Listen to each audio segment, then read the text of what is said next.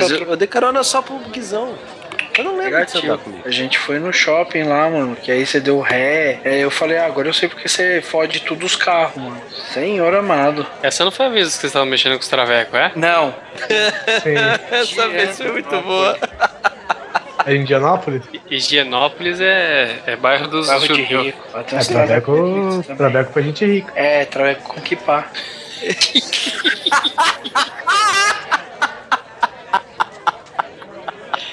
Essa foi muito boa, velho.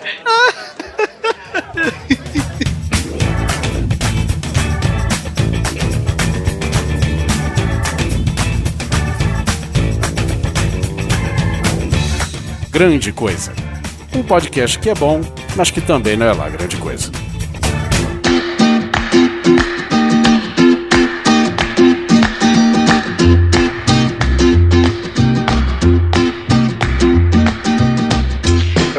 Oliver tinha que abrir em espanhol.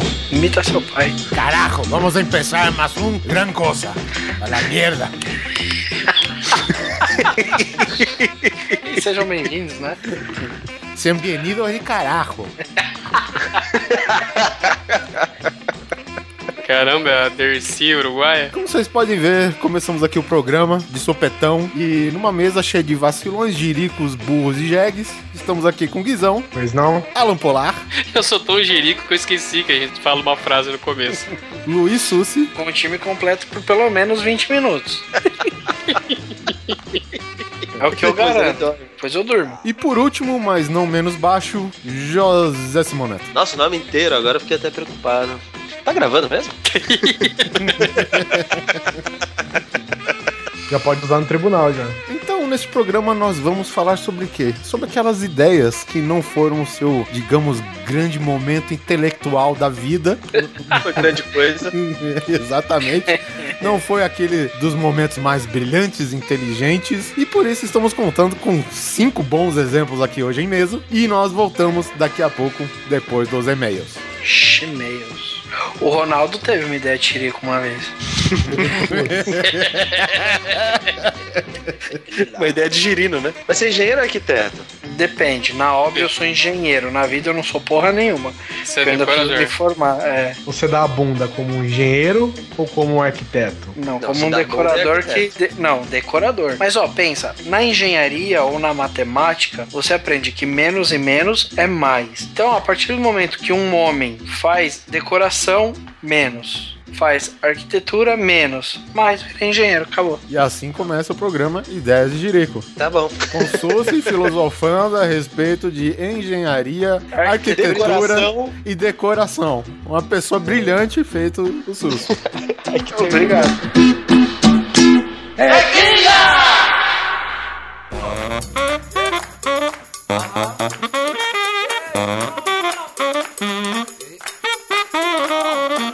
senhoras e senhores, estamos aqui com mais uma leitura de e-mails do Grande Coisa referente ao episódio 48, Tretas do Mundo Pop. Quem está aqui comigo é o Guizão. Não quero lhe falar, meu grande amor, das coisas que aprendi nos discos. Olá, Alan Polar.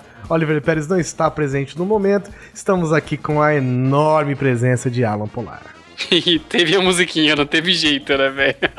Sem música, não é podcast, não é rádio na internet, tem que ter música, bicho. E, e tem que ser bem cantado, né? É por isso que eu canto. Exatamente. Olha que coisa linda, coisa musical. é Coisa demais, meu amigo. Antes de irmos para os e-mails, eu quero deixar alguns recados aqui, Polar. Por favor, faça a fina. Eu participei faz um tempo já, eu esqueci de falar no outro episódio, mas estou falando nesse agora. Eu participei do Descontrole Podcast número 33 sobre cinema. Assim, genérico? É, sobre experiências no cinema. Foi legal pra caramba, eu aconselho vocês a ouvirem. Você contou da história das amigas suas lá que ficaram dando joelhada nas suas costas ou não? Ah, não me lembro, hein?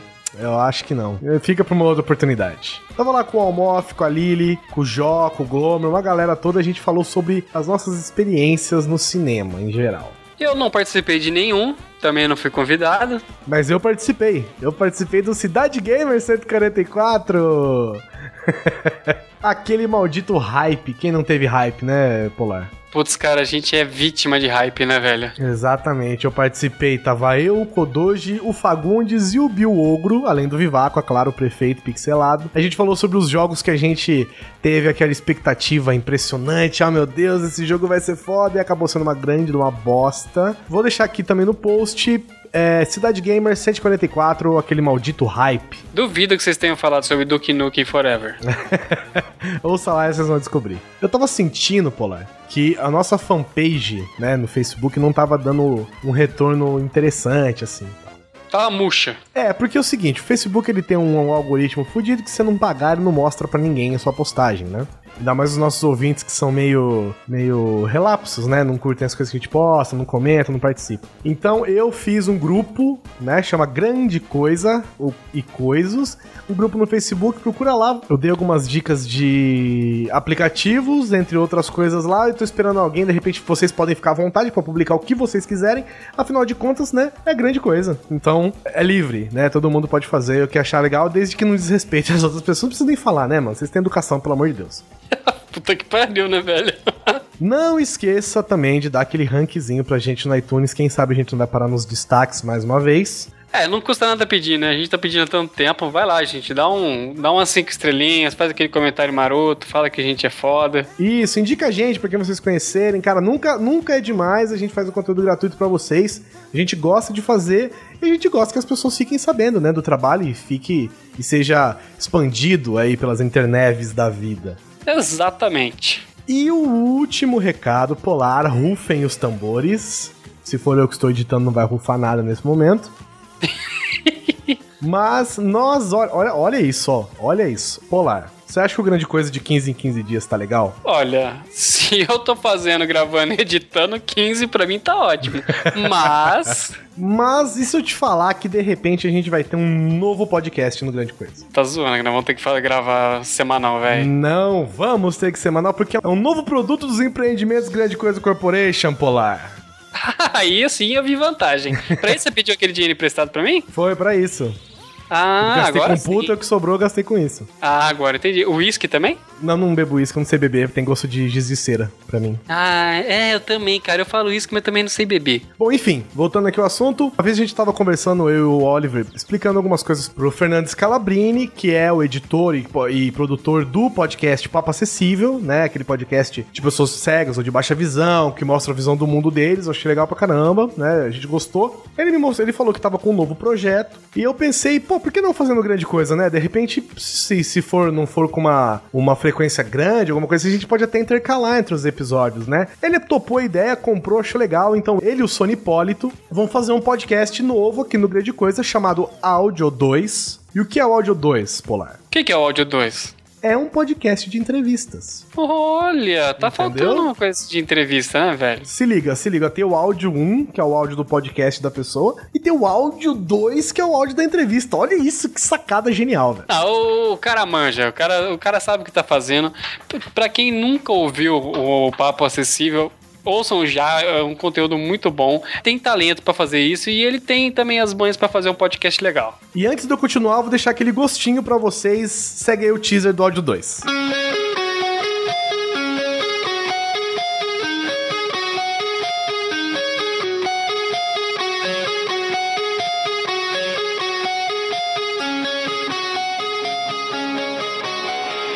São os integrantes do podcast? Do que se trata o podcast de vocês e quais são os principais assuntos abordados? Tiver inspiração em algum programa? Se sim, qual? Qual é a maior dificuldade que vocês estão enfrentando ou já enfrentaram para produzir um podcast? Podcast para vocês é uma diversão, um hobby ou um ganha-pão? O que, que vocês utilizam para gravar o podcast? Equipamentos, microfone, mixer? Dizem que para uma equipe dar certo, vocês precisam ter pessoas que possam mandar a merda. Vocês têm esse nível de intimidade? Por que, entre tantas opções, eu deveria ouvir o podcast de vocês?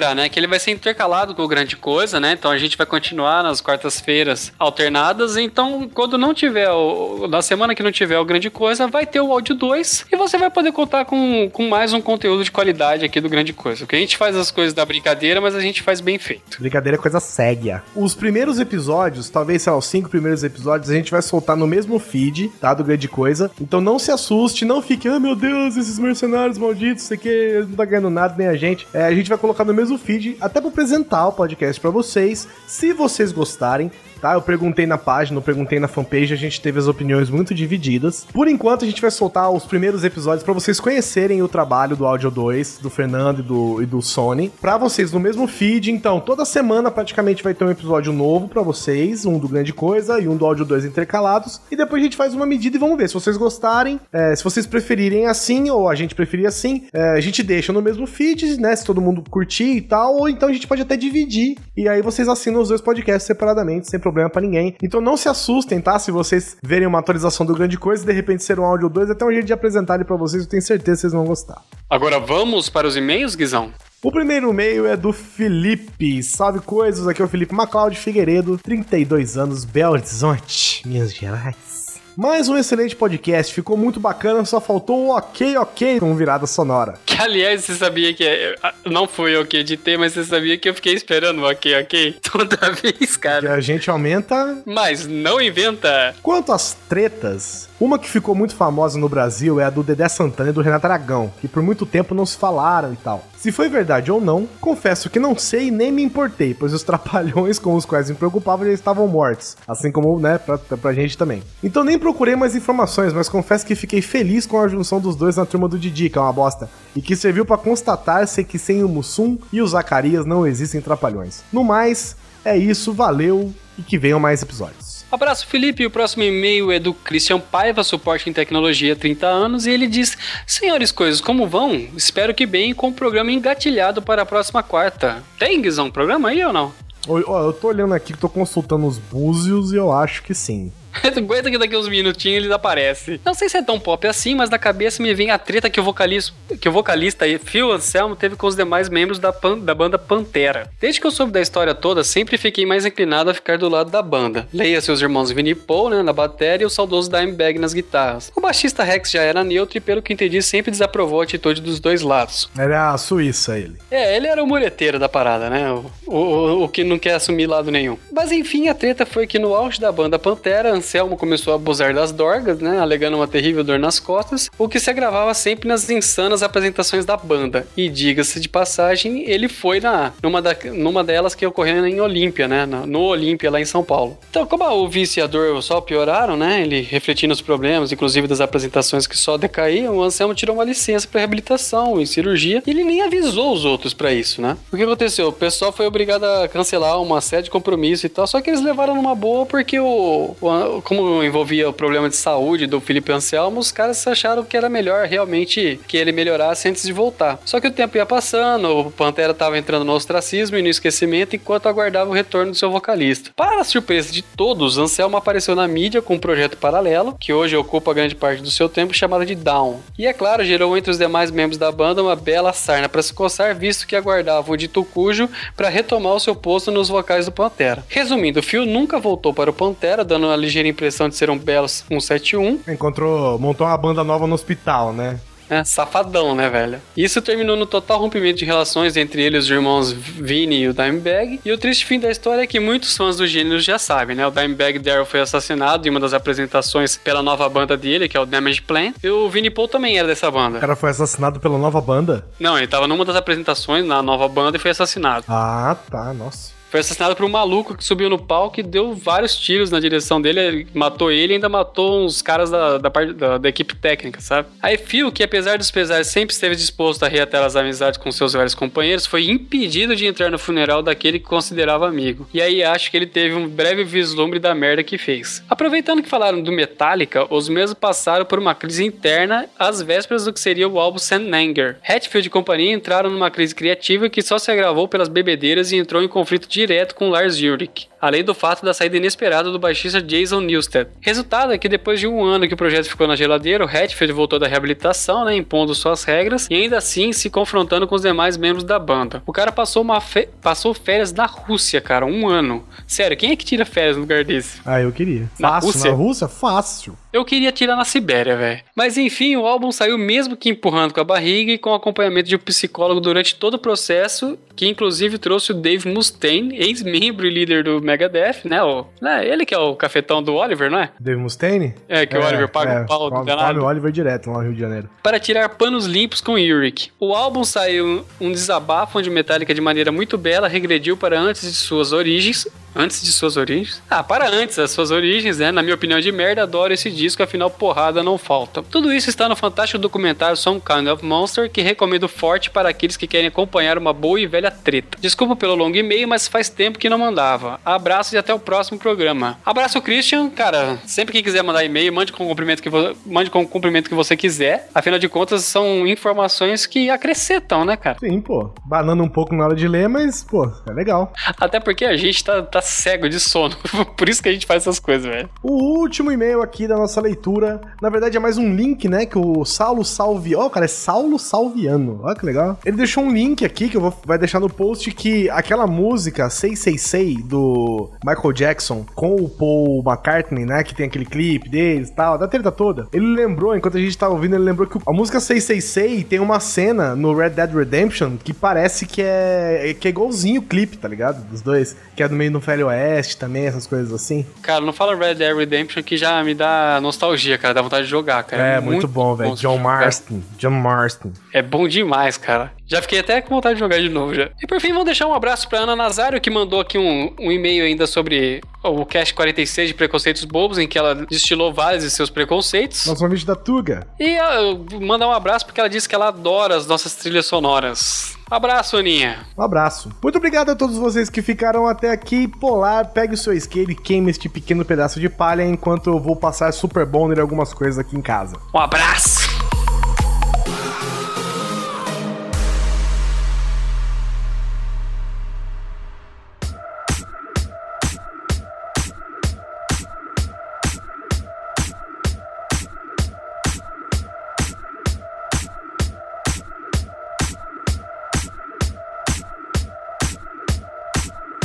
Quer falar, se entregar, na verdade, né? Porque acredito que não seja fácil você admitir que tu vacilou na vida, meu irmão. Vamos começar então com as vaciladas que a gente deu enquanto, criança. Na verdade, as melhores, né, cara? Então, é exatamente o que eu ia falar. Quando eu era menor do que eu já sou, é, eu tinha um. O teve Oliver está fazendo Inception no NET. Cada episódio ele bate, bate, bate no tamanho do neto. Ele tá começando a achar que é uma coisa dele aceitar. mesmo, tá achando que é ele que fala isso. é. Daqui, um- daqui uns episódios o Neto vai estar pintado de laranja de cabelo verde. Umpa, lumpa, dumpa, dido. Não, para, foi engraçado. Um pouquinho. Não, um pouquinho, velho. Um pouquinho foi. É, é aceitável num programa que chama Ideias de Jerico, mas tudo Um bem. pouquinho foi. Eu, em minha defesa, tinha pequenos sete aninhos. E minha mãe teve a incrível ideia de colocar um lustre. Sabe aquele lustre que o Guizão adora, de, de feito em barraquinha de, de cara hippie, assim? Tá ligado? Feito de lacre de palha. cerveja. Isso, feito de lacre de cerveja, essas coisas. Enfim, eu acho que ela tava em alguma feira hippie na puta que pariu e resolveu comprar um lustre à base de palha. Assim. Pra fazer jogo com o cinzeiro ou não? Então, Vou fazer Sei jogo com as cara. cadeiras da área. É mesmo, É, né, bom. cara? Aquelas cadeiras de palha retorcida, né, cara? não tinha como, não tinha como eu chegar perto desse lustre, certo? Ele ficava bem lá em cima no teto, sabe? Pra mim isso é, é alto, bastante alto. Eu acho que o maior vacilo aí, cara, tipo, a palha não é translúcida, velho, sabe? Pô, A ideia do lustre é você deixar pô, a luz iluminar o ambiente, né, cara? Tu põe essa porra de palha em volta da parada, que imagino que não seja pouca palha. Ô, cidadão, não, eu acho que a mãe dele não comprou a bola de palha pra colocar a lâmpada Cara, dentro, ma- né, mas aí filho? que tá, cara, O cara existe... comprou um negócio que você botava as lâmpadas na ponta, né, porra? Não, mas você nunca viu esses lustres que é praticamente uma bola mesmo, do jeito que você falou, só tem um buraquinho. É, só que é disso, só que são de vidro, né, caralho? Não, se eu tô falando que é de palha, não é de vidro, caralho. Ah, desculpa. Ai, elas vão brigar agora. Que coisa é essa, gente? Oi. Esses tapetes. Mano, Aí eu tava lá aquela coisa de palha pendurada E ela realmente não era translúcida, então ficava vazando assim uns pedacinhos de luz. Ficava bonitinho o quarto. Chupa, Guizão.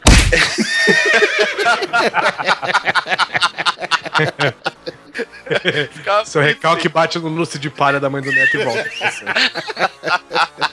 Aí, meu, algum tempo depois daquele negócio tá pendurado, eu lembro que ficou tipo um fiozinho assim. Sabe, tipo, sabe quando escapa um fio assim, bem comprido? Da palha. Sei, assim. E ele é chegou é bem- natural. A palha vai ressecando, vai fudendo inteiro e Isso, isso. pensar. E, meu, chegou, na, chegou ao meu alcance aquilo, sabe? Ele ficou bastante assim comprido. Tinha um Aí eu cabelo. olhei aquilo. ainda da- É, tipo um cabelo, exatamente. Aí eu pensei assim, com a minha incrível ideia de putz, esse negocinho aí, cara, ainda vai enroscar em alguma coisa, em alguém que passar aí embaixo, vou ter que tirar. Em vez de puxar, eu pensei, palha pega fogo rápido. Ah, não. Então,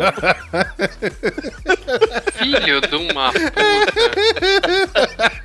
então eu, eu lembro que eu via minha mãe tacando fogo naqueles fios de roupa que sobrava. Ela pegava o isqueirinho assim, ó, queimava e. Ah, vou fazer isso, né, meu? Que, que também é uma ideia meio de jirico, né? É. Aí eu fui, né, até a cozinha, peguei uma caixinha de fósforo, fósforo, né? Forfo. Aí eu fui lá, peguei o fósforo, risquei o fósforo e falei, vai dar nada. E queimei a pontinha daquela, daquele fio Ah, de cabelo. A hora que você acendeu, começou. Tum,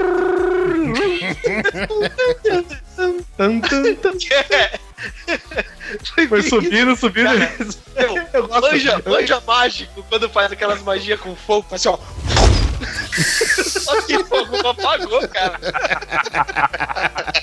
Ai, Tipo, Jesus. o negócio é assim, ó. Aí eu, caramba! Aí eu subi na minha cama, peguei o edredom e joguei pra tentar apagar. Resultado, o edredom enroscou na porra do lustre. E aí, mamãe! Eu lembro que eu fui do meu quarto ao quarto da minha mãe, tipo, ponto 25 segundos, cara. Acho que nem o Flash fazia tão rápido. E a hora que eu voltei do quarto da minha mãe, já acordando meus pais, porque, claro, isso tinha que ser de madrugada, né? Porque fazendo de dia, né? Eu, eu lembro do meu pai voltar correndo, que nem um maluco, e o meu quarto ficava do outro lado da sala, se comparado com o quarto dos meus pais. E eu lembro que da sala eu já vi aquele reflexo amarelo do meu quarto pegando fogo, cara. O Bom, cara foi acordar a mãe e o pai discretamente tava sem cabelo, sem sobrancelha. Ai, ai. Esse negócio de sem cabelo e sem sobrancelha eu posso falar. Cara, mas que retardado. bo- Quase botou fogo na casa, velho. Não, é, tipo, foi Cara, quem nunca? O fogo poderia, o fogo poderia subir pelos, pela fiação, cara. Podia dar uma merda gigantesca. Aí meu pai deu uma de super-homem. Ele pegou um negócio, assim, tipo uma outra cobertor.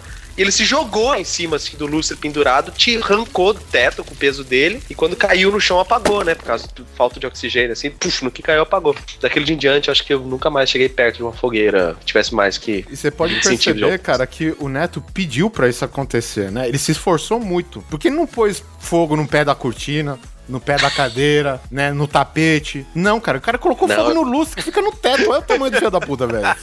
Fire in the o, cara, sky. o cara se esforçou pra caralho pra fazer essa ideia de direito. Ô Neto, mas fudeu muito ou, tipo, só chamuscou, queimou alguma coisa assim? Eu lembro que o miolo do meu quarto inteiro ficou preto. Do teto. tipo a marca de uma supernova nascendo no mesmo quarto. É, parece um.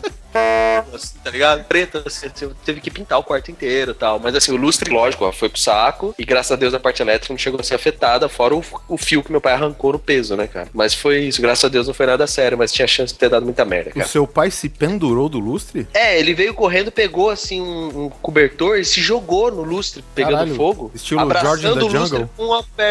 É, aí ele abraçou com a coberta assim e fez força pra tirar do teto, mesmo com o peso. E aí, É quando caiu no chão, apagou o fogo. Foi, tipo, o cara pensou muito rápido. Você foi muito burro e o seu pai foi muito esperto, né, velho? Tipo, pra isso servem os pais, né? Ó, te elogiei, moleque. Mas um detalhe, meu pai é menor que eu, ele é dois dedos menor que eu ainda. Como assim, velho? Nossa, você fez pezinho pra ele chegar no lustre? ele subiu na cama. É que, o pai, é que o pai dele faz parkour, tá ligado? Parkour. Fez um parcozinho, né, velho? É... Ô, olha, Oliver, para aí, conta pra mim essa história de brincar de posto de gasolina. Onde que isso é jirico? É a mesma história, né? Isso daí eu, eu, na minha tenra idade, estava. Eu vi lá o carro do meu pai parado, um Fusca, acredito que eu, 76, eu acho. Fusca mostarda. Até hoje eu não esqueço desse carro e nem da surra que se seguiu em seguida. Eu falei, olha só, eu tô com uma mangueira aqui, que naquela época eu sei, podia brincar de mangueira, né? Podia ser o inverno que for. Que Naquela época a cantareira não esvaziava, né? é, bons tempos, né? Ô, bons tempos.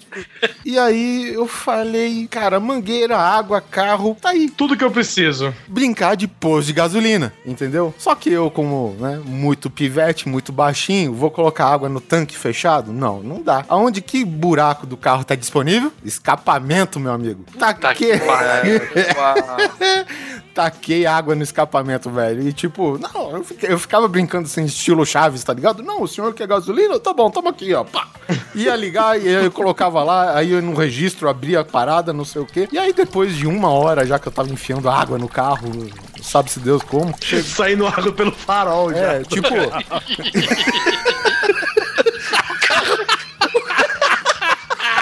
O carro virou um aquário. Você descobriu que o carro do seu pai não era híbrido. É.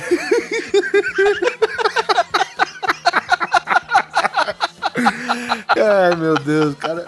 Eu sei que. Tipo, meu pai saiu. Isso daí era, é- era meio tipo. A gente tomava café meio tarde, né? Lá pelas 10, 11 horas. Meu pai saiu no sabadão, sabe? Quando ele sai de casa comendo. Já, com o pãozinho na mão, comendo, velho, quase engasga Copo de com a café porra, na velho. outra. Ele já. O que você tá do céu! Caraca, hijo de puta! Sai daí! Cara, isso daí foi seguido de alguns momentos com muita dor, que ele inclusive fez uso da própria mangueira que eu tava na mão. Ainda bem que era um chipá, e aí já vinha a aguinha pra dar uma resfriada, velho, tá ligado? Porque foi, foi cruel. Na mesma linha de raciocínio, quando eu era pequeno, tinha umas motos estacionadas aqui no condomínio, né? Eu moro até hoje no mesmo lugar. E tinha aquela. Era tipo uns coquinhos que dava na árvore. Eu ficava É, que enfiando um no. pouquinho, né? É, eu não, não sei se era coquinho, mas é que a, a fruta lembra muito de coquinho mesmo. Eu, eu lembro que eu ficava enfiando os coquinhos nos escapamentos da moto. Eu não sei o que aconteceu com as motos, mas eu sei que eu entupi aquela porra de coquinho. Estilo banana no escape, que nem do tira da pesada. O que que acontece? O que que acontece? É, puta, pode ser daí que eu tirei a ideia, Ah, né, ba- mano? Basicamente isso aconteceu. Isso daí deve ter sido até vingança de alguma maldição solta pelo meu pai. Que tipo, o catalisador do meu carro ele se despedaçou dentro do, do escape dele, né? Consequência, ele fechou, né? Ele obstruiu a passagem do, do- dos gases lá e tudo isso daí volta pro motor, né? Então, filha da puta engasga lá com a própria, com a própria emissão de gases, né, cara? E não anda mais, cara. Mas graças a Deus a gente sempre tem, né, aquela famosa proteção maternal. Não, ele é apenas uma criança. Não é criança, ele carajo, mira, me rolhou todo ele coche. Você, Segurando do por uma Oliver- perna já de ponta cabeça. Aí você ouviu o pai do Oliver ligando a serra de corte lá na marcenaria, tá ligado? Ai, Jesus, cara. E esse é meu Ah, mas e braço aí? fraco. O que, que aconteceu? De verdade, ah, assim. bom, é, então. E aí seguiu-se. Meu pai foi tentar arrumar merda, né? Aí eu fui posto pra adoção. Cara, E eu sinto saudade daquela família, né, Oliver? desde então. Ah, cara, foi o, o meu pai com lágrima nos olhos, né? Ele não, nem sabia o que fazia e, tipo, ele começou a ligar o carro, velho. E, tipo, o, o, o carro ele ficava estacionado de ré, né? O, e, tipo, a parte traseira do carro pra um muro, né, cara? E aí, cara, na hora que ele ligava o Fusquinha, mano. Pá! Nesse passo aí uma água preta, velho. Carimbava o muro assim, tá ligado? parece se liga quando alguém tá, tipo, afogado e aí vem aquela cena de resgate e aí o cara dá aquela primeira esguichada que ele volta a respirar. Era tipo aquilo, né? Isso, exatamente, né? Típica cena, né? O cara volta a respirar, sai aquele geyser do, da, da boca do cara. A- a Mais ou água menos. sai- Só, só que saía preta pelo escape, velho. Nossa, e foi água pra fora, viu, cara? Sei lá, cara. E acho que a água ficou só no escape mesmo, acabou.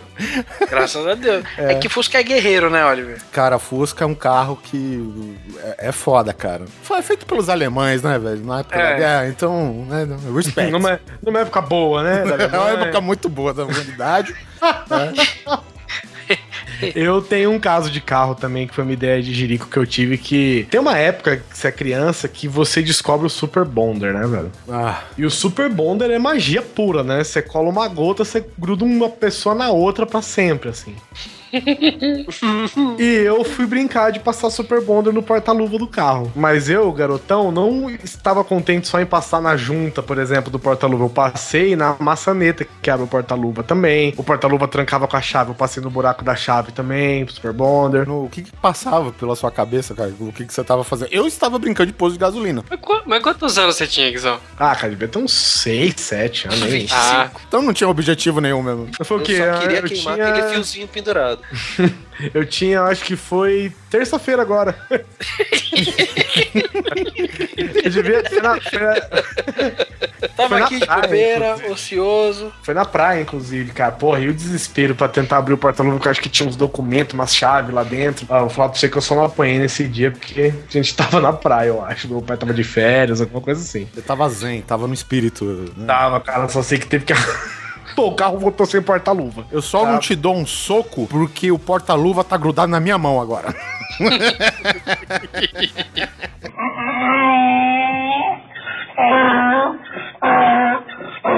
Você sabe, quando eu era criança também tive uma ideia idiota. Meu pai, ele tinha uma, uma tábua que ele usava pra fazer abdominal, sabe? E essa uma tábua que era apoiada num cavalete, mas era na época ele era feito pra isso mesmo. Você, aqueles abdominal que você fica com a perna pra cima, né? Deitado. Isso. Aí tinha três alturas e tal. Na casa na, da cabeça idiota minha e do meu irmão, a gente achava que aquilo era um escorregador, velho. Cara, esse irmão do Polar, velho, no no mínimo a dupla é pavio e fogo, né? Ou pavio e qualquer coisa, porque Ah, a gente só fazia merda, só cara. fazia muita merda vocês dois, velho. Aí, cara, a gente achava que era escorregador, mas porra, mas aquilo nunca escorregava. Aí a gente, o que a gente fazia? Botava a perna pra frente, raspava a bunda pra frente pra acompanhar, fingindo que tava escorregando. Cara, uma vez entrou uma farpa na minha perna, mas doeu tanto. Tava uma mega farpa, cara. É aqui, mas você pegou uma tábua daquelas cruona mesmo, tipo Aquela aquelas tábua de, de construção. É, que, é que os caras usam pra andaime, tá ligado? O cara só corta, Ah, dá uma machadada aqui, outra lá e põe no andaime. Eu acho A que tábua é. Torta, né, velho? Isso, Ela, é. faz ela, é, ela é torta, você tem um U, a parte de um lado é diferente do outro, é tudo fodido essas tábuas. Cara, era uma mega que- tipo, servia fácil pra fazer coisa de, de andaime hoje em dia, sabe? Aí, cara. achava que era tábua de passar cagada. roupa. Não, era horrível. Aí doeu muito. E, e não aprendendo a lição, a gente continuou fazendo isso. Aí uma, uma vez a gente fingiu que tava fazendo tobogã na piscininha de vinil lá em casa, sabe? E botou a tábua dentro do negócio, estragou tudo. Mas, mas isso daí é mó perigoso, mano. Você não viu aquele jogador de, de futebol de salão? Ah, não vi. deu, né? Ele deu um carrinho e entrou uma farpa na, na veia femoral dele ele ficou por ali Far, mesmo. farpa não, entrou uma tábua na perna dele. É. cara. Uma farpa. Guerreiro, Entrou a quadra nele, né? Entrou uma trave do gol. Foi em Santa Catarina, cara. Coisa Tava que, horrível. Tava que nem o pneu do Oliver. Não, não, achei aqui o problema. Aí tira Uma uma foto de uma maçaneta. fechadura. Uma maçaneta dentro do carro.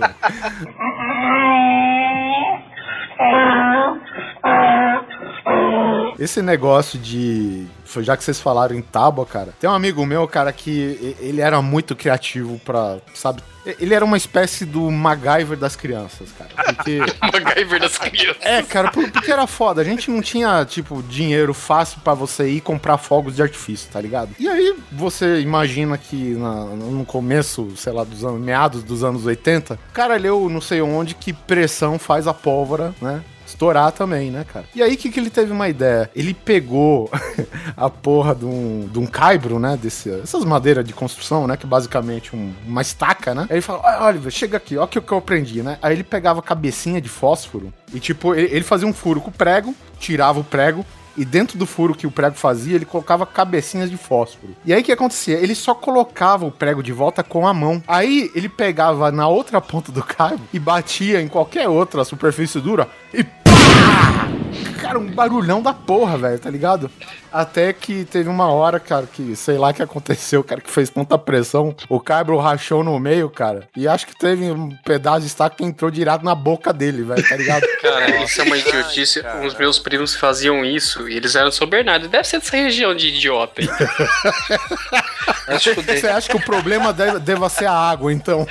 Ah, só pode, deve ser o córrego de piranga aí. Que vocês bebem e fica tudo retardado. Só que ao invés dele fazer, botar o prego e bater com, com a tábua no chão, eles jogavam um tijolo, cara, em cima do prego. Cara, teve uma. E eles, e eles raspavam, sabe? Só que eles raspavam umas três cabeças de fósforo e colocavam lá dentro. Meu, eu sei que teve uma que deu uma merda, cara. Eu sei que voou um pedacinho de pedra pra tudo quanto era lado. Bateu até na minha perna. E eu nem tava tão perto. É um perigo da porra, né, cara? E tipo, às vezes eu acho que os adultos, né, cara, eles veem as coisas separadas, você vê que cabro aqui lá longe, prego aqui, fósforo lá longe, uma coisa bem distante da outra, ele não associa que a, a mente da criança diabólica está tramando alguma coisa. Sim, você tem que ter cuidado. Você tem que trancar todas as coisas possíveis, entendeu? Não tem, É, cara. é que porque pro adulto também, cara, é, é, é normal, entendeu? Tipo, você vê um negócio separado, você não pensa em juntar tudo, né? É, é porque, tipo, a, a criança, o adulto, ele tem aquela, o que eu chamo de as travas da imaginação, né, cara? Chega um Peraí, momento. peraí, peraí. Adulto, solteiro ou casado sem filho. então, cara, tipo, ele para de imaginar coisa. Criança não, velho. Criança é uma criatura do capeta, senão não precisava dos pais pra educar, né? É, Nossa, Como- caralho. Como que Você chama lá? resumiu a psicologia em uma frase, velho. Parabéns. Porra, cara, porque, pô, você, criança, a criança, cara, mal nasce e já tá fazendo chantagem emocional pros pais. Meu, a gente já chegou nessa conclusão que esses passados, que criança é aquele perverso, Perverso, metamorfo perverso. lá. que é? Caralho. É, de, de simples crianças passou pra um membro mutante da Irmandade, né? Do mal lá. Do, do, do- Perver- Perversos polissuco, como é que é? Polissuco, tá bom, vai. Continue, continua que vai ter várias. Imaginei muitas criancinhas peludas pulando assim. Perversos poliglotas, como é que é? Tem uma... Perversos poliglotas, hein? Perverso polimorfo. Rapaz, você sabe que falando nisso, eu lembrei agora. Teve uma vez que a gente tava em Jaú, aí o, Ó, o tá filho do demorando, meu. é porque tá mentindo, hein? Não, o filho do meu padrinho foi lá e a gente começou a comprar bombinha de na época da festa junina, sabe? Aí a gente colocou uma daquelas bombas triângulo, saca? E botou uma latinha de Nescau em cima, cara. Nossa, o maior perigo que tem, velho. Juro, cara. O negócio de deu uma. Nescau é o bagulho assim, é tipo a granada dos, da criança, né? É. A gente colocou e saiu correndo, cara. Aquele negócio estourou, o fundo saiu inteiro. Mas levantou, acho que uns 30, 40 metros de distância.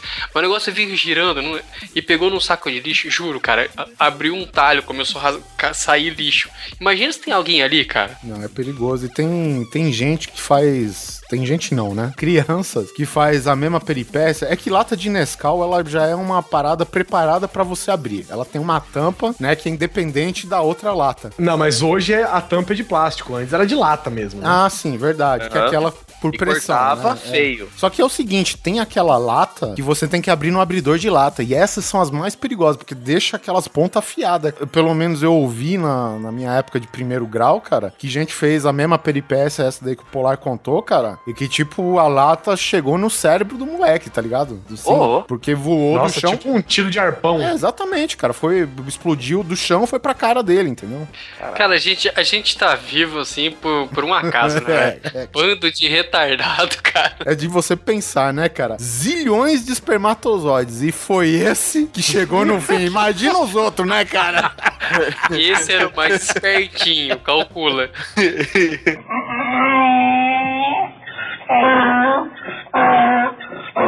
E eu, que já brinquei de esconde-esconde com a polícia. Opa.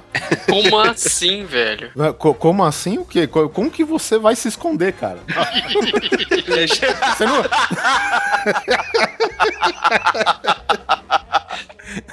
Foi realmente uma ideia estúpida mesmo. Eu vou concordar com você. Não deu, nem, não deu nem tempo de lançar a aposta. Quanto tempo ia demorar pra você fazer uma piada com o Guizão ser grande? Eu sou previsível. Continua, Ele tá Guizão. engolindo a raiva agora. Eu desapareci de casa um dia, né? Uma fazenda interior de, de São Paulo. E eu me escondi, tipo, no meio de uns arbustos que tinham lá perto. Que é assim, sabe quando tem uma pracinha e tem um monte de arbusto? E eles plantam os arbustos no canteiro, então eles, eles plantam de um lado, do outro. Aí se você é criança, se é pequeno, você consegue passar entre eles, assim, fica tipo um túnel de arbustos entre eles, assim. pequenininhos. E eu me escondi lá, né? Tipo, por besteira, cara. Tava brincando. Aí fiquei lá fazendo. Aí eu comecei, sei lá, a arranjar coisinha pra brincar lá embaixo, cara. A hora que eu vejo polícia passando em todo lugar e não sei o que, e meu pai passando que nem um louco. Aí uma hora meu pai parou perto do arbusto. Fazia tipo três horas, assim, cara. Meu pai parou perto do arbusto, cara, desesperado. Tipo, era uma pracinha, parou na pracinha assim, eu só, fiz assim. Aí meu pai olhou pra mim e eu falei, pai. Não conta pra ninguém que eu tô aqui. Malandro do céu, velho. Eu acho que eu fui com a orelha pendurada de volta pra casa. De porra, ai que idiota, né, velho? Eu me escondi brincando, meu pai desesperado, porque eu não avisei absolutamente ninguém, né? E ligou pra polícia, a polícia atrás de mim, cara. Puta que pariu. O seu objetivo era só brincar de esconde-esconde. Só. É. Só isso. Puta que pariu. Essa foi bem de jirico, mesmo. Cara, te- é, falando em esconde-esconde, uma vez eu saí com um grupo de amigos, né? E tinha uma da- das meninas que estava com a gente que levou a filhinha, né? E aí, sei lá, a gente entrou nessa, sei lá, Renner, C&A da vida. E tipo, e a menininha desapareceu, velho. Tá ligado? Cara, a gente procura pra lá, pra cá, velho. E onde que tá essa menininha, velho? E a gente andava. E, e, tipo, lá, eh, nessa loja que a gente foi, não tem aqueles cabideiro né? Que, que tem um pedestal, aí tem um monte de cabide em volta, né? Num círculo. É, que as assim. araras. É, elas tinham rodinhas essas, né, cara? E de repente eu comecei a andar e uma dessas paradinhas começou a andar atrás de mim. Falei, filha da puta, né, cara? A menininha escondida no meio das roupas, sabe? Todo mundo no inferno procurando ela e ela andando, sabe, sabe, estilo desenho animado, o cara que se esconde debaixo da caixa. Cara, quando a gente é criança, a gente acha que tudo é possível, né? Que ninguém vai perceber essas coisas, cara. Aí eu andava um pouquinho, a paradinha, a- a- o cabideiro de roupa andava mais um pouquinho, mas foi, chegou a ser engraçado, velho.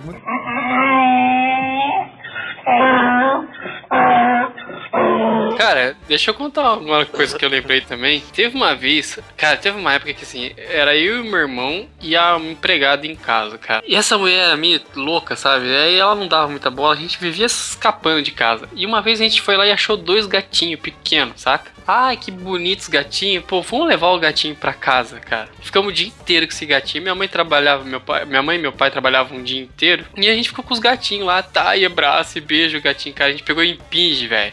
Beijava o cu do gatinho. Aquela micose foda. Cara, minha mãe queria matar a gente, cara. Dava beijo na boca dos gatos de sarnento. Ai, cara, minha mãe mandou passar álcool na casa inteira, porque esses, esses gatos cagaram em tudo quanto era lado, velho. Ai, que ideia idiota, que ideia de jirico.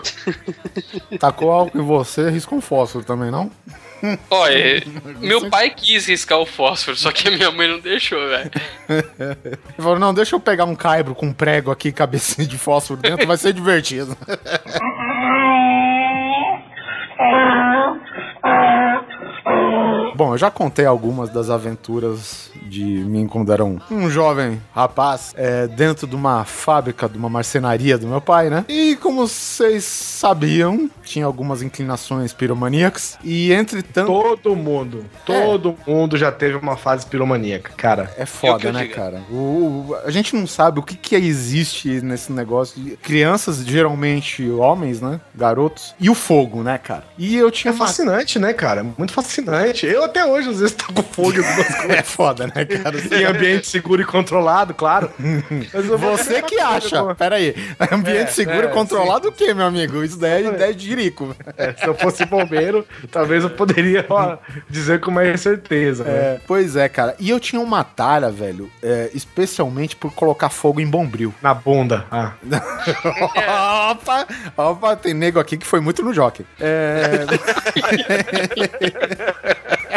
E, porra, eu aprendi em casa. Minha mãe jogou lá um bombril lá, sei lá, tava meio enferrujado, né? Passou da época de usar. E aí eu falei, ué, vamos ver o que acontece ao tacar fogo nisso, né? E ele vai, acha. É legal porque, tipo, as brasinhas vai consumindo ele lentamente, né? Só que é o seguinte, na hora que ele pega a parte mais concentrada da palha de aço, cara, a parada vira tipo um mini. Uma mini China, sabe? Durante o ano do dragão. E, e aí, beleza, né, cara? Aí nessa mesma situação, eu vi um pedacinho de bombril saindo assim debaixo de um móvel lá da marcenaria do meu pai. E eu peguei lá o fósforo, todo criança, tênis conguinha, shortinho bufão.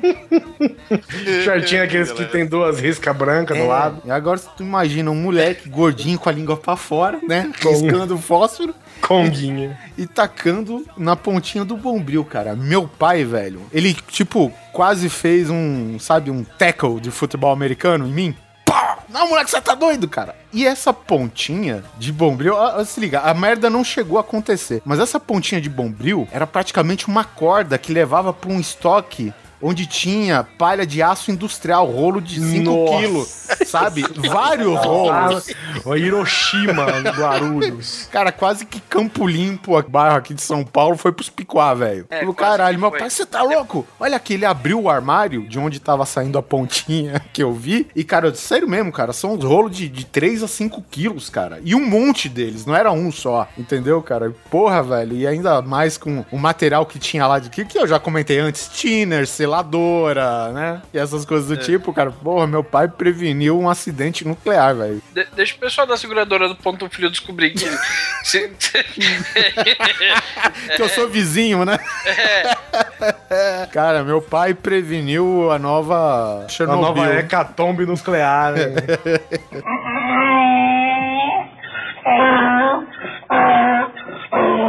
Eu acho que eu tinha sete anos quando isso aconteceu. Todo mundo tinha bicicleta, né? O, o trouxão aqui não tinha. E o layout do condomínio aqui era bem diferente, né? Tinha, tinha vários caminhos, várias coisas. E não tinha nenhum muro de proteção, nada. A única coisa que dividia o caminho do barranco, quem já veio aqui em casa, acho que lembra, tem uma quadra tal, e tem um barranco que a quadra fica bem mais baixa. Era uma cerca viva de espinho. E tinha um amigo meu, o Gago, ele, ele tinha uma É bicicletinha. importante precisar carregar. bem, vamos- Acho, acho que era, acho que era Caloi 10 até. Era aquela pequenininha, era muito louca. E aí eu aprendi a andar de bicicleta na bicicleta dele mesmo. Peraí, mas Calói 10 é uma, aquela gigante, né? De... É gigante. Cara, eu lembro que era uma Calóizinha Calói Cross, eu pequena. acho que é. Acho que era Não, era- era, não? Não, era uma menor que a Cross, cara. Você com bar... Você Barbie com cestinha. Não, pô. Olha, a maldade, mano. Bom, re- resumindo, era uma bem pequenininha. Era, ela era menor que a Cross na época. Que ela era, tipo, intermediária, sabe? E aí eu, beleza, né? Comecei a andar na bicicleta dele, só que na época eu não tinha muita precisão. E aí eu, eu meio que desci o, o barranco entre espinhos, sem querer. Porque eu fui querer aprender a andar de bicicleta nesse caminho tordo, to- tordo, é tortuoso a palavra? Tortuoso. Tortuoso. Isso aí da minha vida. Digamos que você escolheu um final de trecho muito bom pra amortecer o golpe, né? Foi, foi, foi legal. O bom é que era assim, era um no começo e um no final. E eu parei depois do final, então, velho. Eu queria saber onde foi parar o seu amigo Gago. Eu não entendi nada.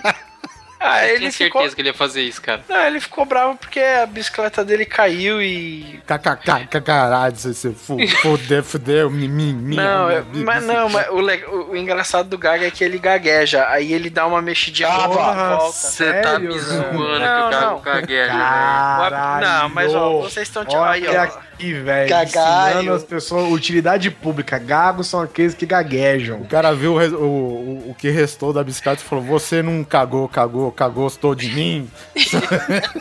Não, não.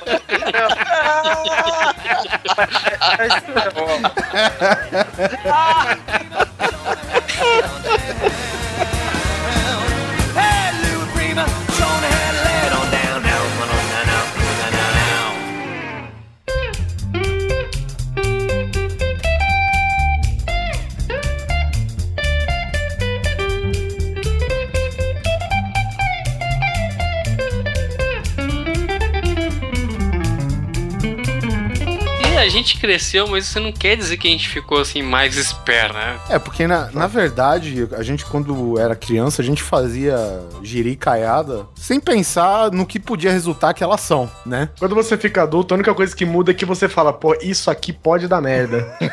É, exatamente. Mas eu vou fazer mesmo assim. Eu vou fazer mesmo assim, é, exatamente. O Que triste eu é de- quero. E o triste de quando dá merda é que você tem que pagar, né? Puta que pariu. É, é, esse daí. Quando você é criança, é. Você faz a merda e foda-se. Agora, quando você é mais velho. Eu uma vez tava conversando com uma galera do colégio, falando, né, amenidades, qualquer coisa, e alguém comentou, e aí começou a falar de comida, comida estranha e tal, e alguém falou assim, cara, não importa o que você faça, nem que seja a última coisa que você tiver pra comer na sua vida, nunca coma ovo cozido com shoyu. isso, mar- isso marcou minha cabeça, né, velho? Ficou Agora, marcado. pausa no que você tá falando. A ideia está plantada na cabeça de Já, todo mundo, Inception. já era. Inception.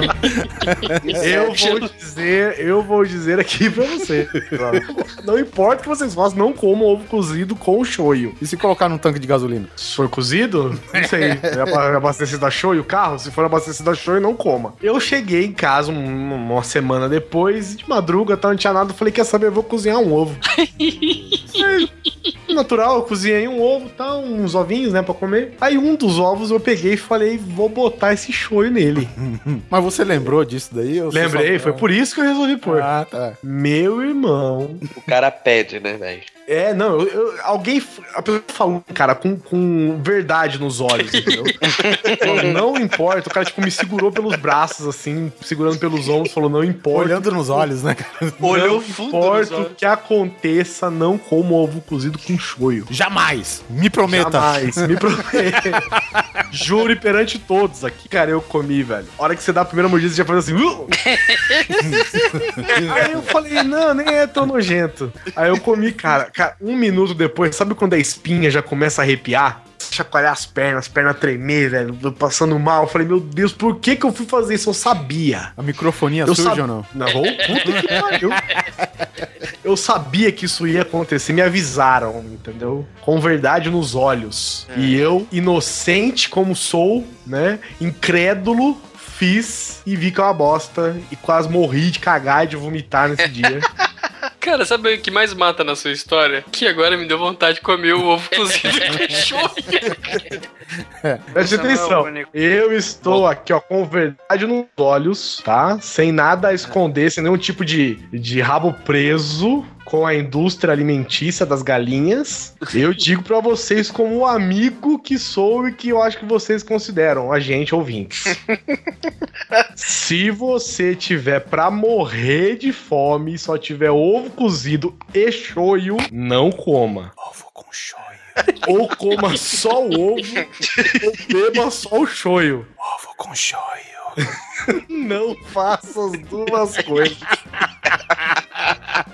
Que você vai se arrepender para o resto de sua vida. Bom, imagino que o cara passou por essa experiência por ele mesmo, né? Sim. Mas ele não te explicou do- dos princípios ativos de cada elemento, não, né? Não, ele só virou e falou: pelo amor de Deus, Acredita em mim. essa terra. Essa porra vai fermentar e te matar. Nota aí, pode comer, todo mundo. Tá de, ah, você tá de dieta? Então é dieta boa. Pô, mas é, é ovo, é, é ovo cozido, Guizão? é, com shoyu. Acho que eu repeti só 150 vezes. ele não tá te levando a sério, cara.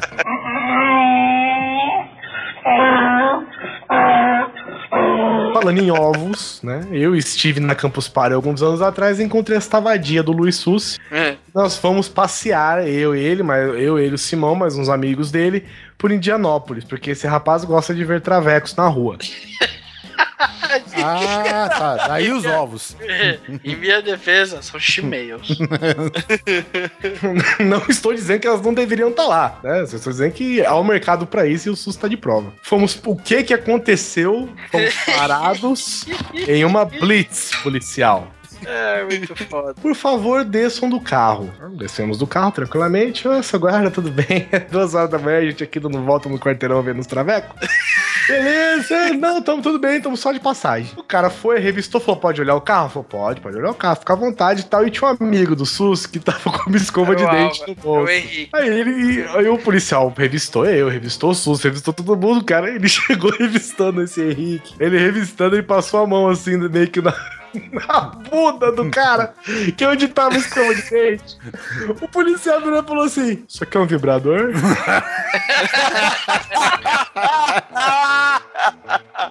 O moleque, velho, falou: não, não, não, pelo amor de Deus, uma escova de dente.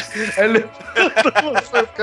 Aí o policial, cara, todo mundo cascando o bico. Devia ter uns 10 policiais na Blitz, cara. Todo mundo cagando daí. Eu, todo mundo tava cagando da risada. Aí o policial falou assim: não, porque a gente nunca sabe, né? Às vezes você gosta, não tô aqui pra, pra julgar, só preciso saber o que que é. Ele- perguntou: "Cê- seus amigos não é daqui? Eu falei: não, eles são de fora de São Paulo e tal. Ah, e você trouxe eles pra Indianópolis? Eu falei: é, pra eles dar uma olhada aqui. Você não leva ele lá no, no autódromo, que é ali no, no Parque do Ibirapuera, que é uma região conhecida onde ficam os gays, cara. Eu falei, não, para, né? Aqui é todo mundo homem. Ah, Mas você tá vendo o traveco por quê? é, acha o vibrador na bunda do outro, meu. Aí, o- aí a gente começou a conversar, o mal entendido passou. E o policial começou a contar, né? As coisas que. Policial de madruga, né, velho? Já tão de saco cheio, encontrou quatro caras, né? Que ninguém tava bêbado, ninguém tava nada, tava todo mundo de bom humor, né? E começou a trocar ideia com os policiais. O cara falou que uma vez, cara. Nossa, o guarda começou a trocar histórias agora. É. Nossa senhora. A gente ficou uns 40 minutos lá, se É, bobear. é, Foi. até, na verdade, foi até eles terminar de revistar o carro, né? Aí ele começou com. Cara, falou que ele- uma vez eles pararam um médico que tinha uma maleta. E eles pediram pro cara abrir a maleta. Falou que a hora que eles abriram a maleta, velho, tinha uma rola dobrada dentro.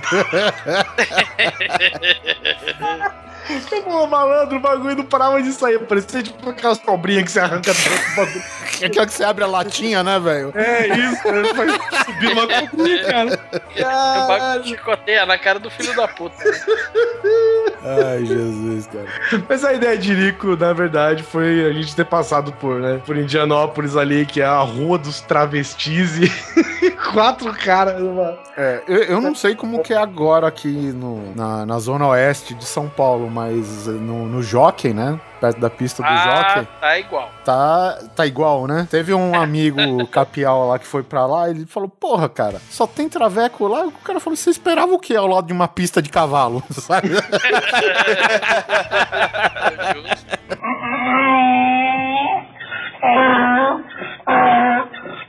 Agora também teve a fase que eu já tava na empresa do meu pai, já trabalhando já com meus 15 anos lá. E aí meu pai que que gerava muito, né, restinho de madeira e não sei o que, e meu pai pegava num tambor e incinerava, né? E aí meu pai falou, eu, eu tava lustrando uma peça, né, com um copinho de thinner na mão. Veja só, é, é- essa daqui é a parte do, a gente falou do jirico criança e tem o jirico desatento, né? E era eu esse, no momento. Aí meu pai falou, vê se o tambor, se a brasa já tá pegando, senão eu vou ter que atiçar mais lá pra aumentar a brasa e tal, né? E o jirico aqui, com o seu copinho de tina, nem lembrava que tava com o copinho de tina, olhou, assim, encarou a boca do tambor, já com fogo, fogo pegando já, mas ainda baixo, e o copinho de tiner escapa da minha mão. E cai dentro do tambor. Tá ligado um cogumelo atômico na cara? Um mini cogumelo? Puf! Mas a chance disso ter realmente escapado. Ah, cara, dessa vez foi grande, porque eu tava olhando, encarando o fundo, né, tá ligado? Do, onde tava a chama, cara.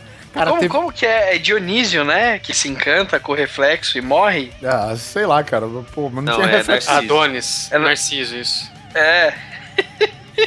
é o Oliver com a porra do, ba- do barril pegando fogo. Cara, eu cheguei pro meu pai como se eu fosse, sabe, uma tocha apagada. Com a sobrancelha tinha ido pro saco, as pontas do cabelo que existia na época foi pra casa do caralho. Tudo aquela curva. Sabe quando você queima cabelo que ele fica aquela curvinha marrom, que não é mais o tom do seu cabelo, sabe? Ficou assim. Você não é careca à toa, cara. Você sempre abusou desse seu cabelo, velho.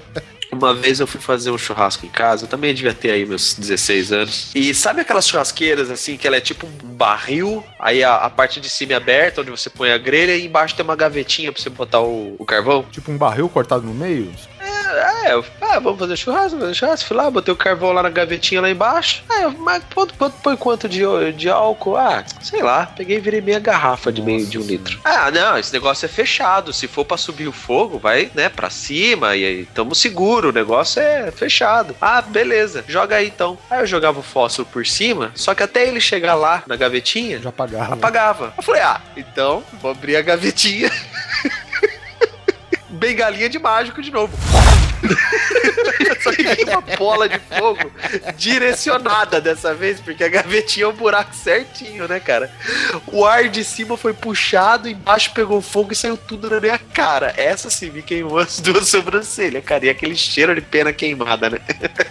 Na verdade, cara, tem que ter atenção também, cara, porque, assim, a pessoa imaginar, ah, tô com uma garrafa de álcool aqui. O importante é o fogo não chegar no líquido, e isso daí não é verdade, não. Porque É pra vezes chegar no gás. É, é, só a emissão de gases que o álcool tem, eu já vi muita criança detonada por causa disso, cara. Porque simplesmente a criança, é, é- ela aperta a garrafa de álcool e quando ela solta, a garrafa tende a voltar e puxar o ar. Então toda aquela emissão de gases volta já com a chama caminhando pra garrafa, velho. Isso, Uhum. e isso é um É. perigo do cão, cara. Até então que tempos atrás teve uma moção pra, pra trocar as garrafas de plástico por vidro, que é uma parada que não distorce, né? Porém tem o perigo É, do vidro. não É. Isso que eu ia falar, nego vai trocar uma cagada por outra. Cara, eu fico ouvindo essa- essas coisas do Oliver e tal. Cada vez mais eu sei que ele é piromaníaco mesmo. Ele não, não foi uma fase dele isso. Ah, cara, tem gente que só quer ver o mundo pegar fogo, né?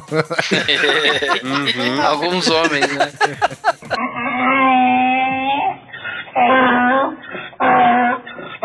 Já que é pra falar sobre merdas que a gente faz um pouquinho depois que a gente cresce. Logo em seguida. Cara, eu tava uma vez na faculdade e a gente tava na- na- no churrasco, assim, no, num rancho perto do rio ali e tal. Esse rancho era uns 5 a 10 quilômetros distante da, da última traço de civilização. Aí aconteceu, a gente tava com a galera, ia reunir a galera lá e, e de repente uma turma se perdeu, porque eram 5, 10 quilômetros de canavial e tinha alguns caminhos que você tinha que pegar. Lembrando que, né, é, faculdade é pra você ganhar conhecimento, mas ele reúne os maiores idiotas na face da Terra, né, velho? Com certeza, com certeza. E aí tiveram a, a- Acho que fui eu mesmo, na verdade.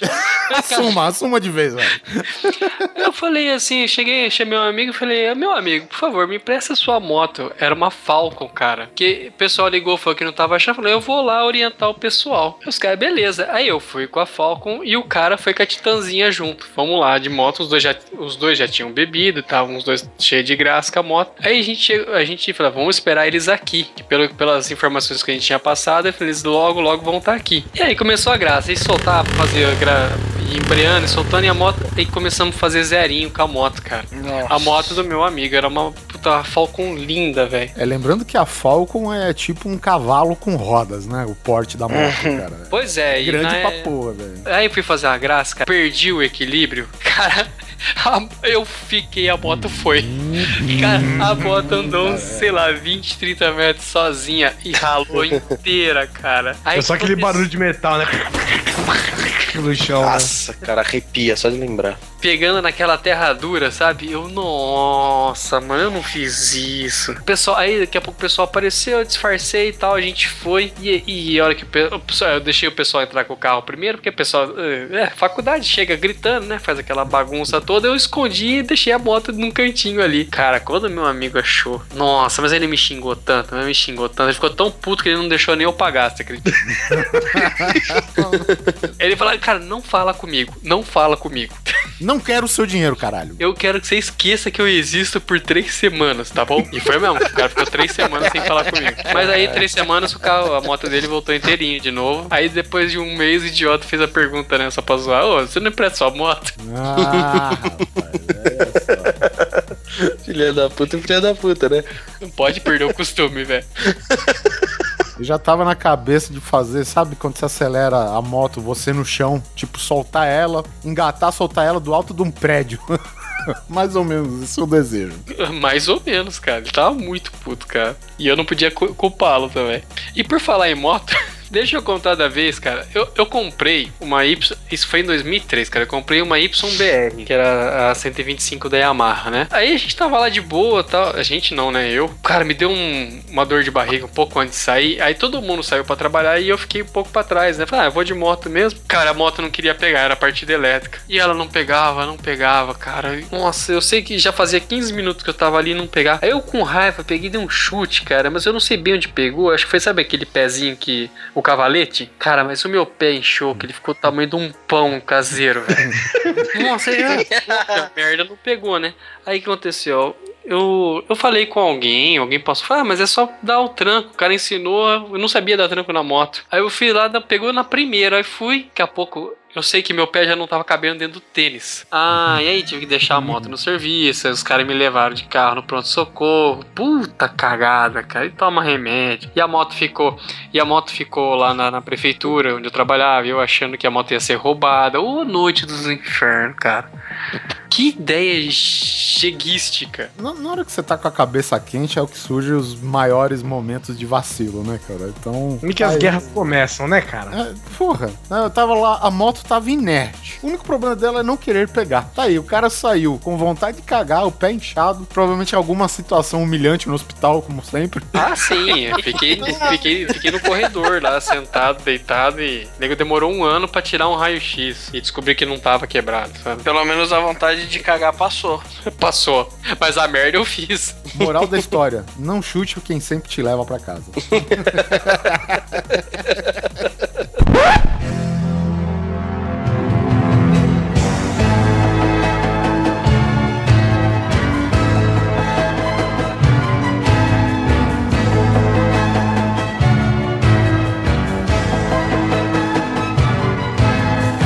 Hoje, amiguinhos, aprendemos que nunca devemos chutar quem nos leva para casa.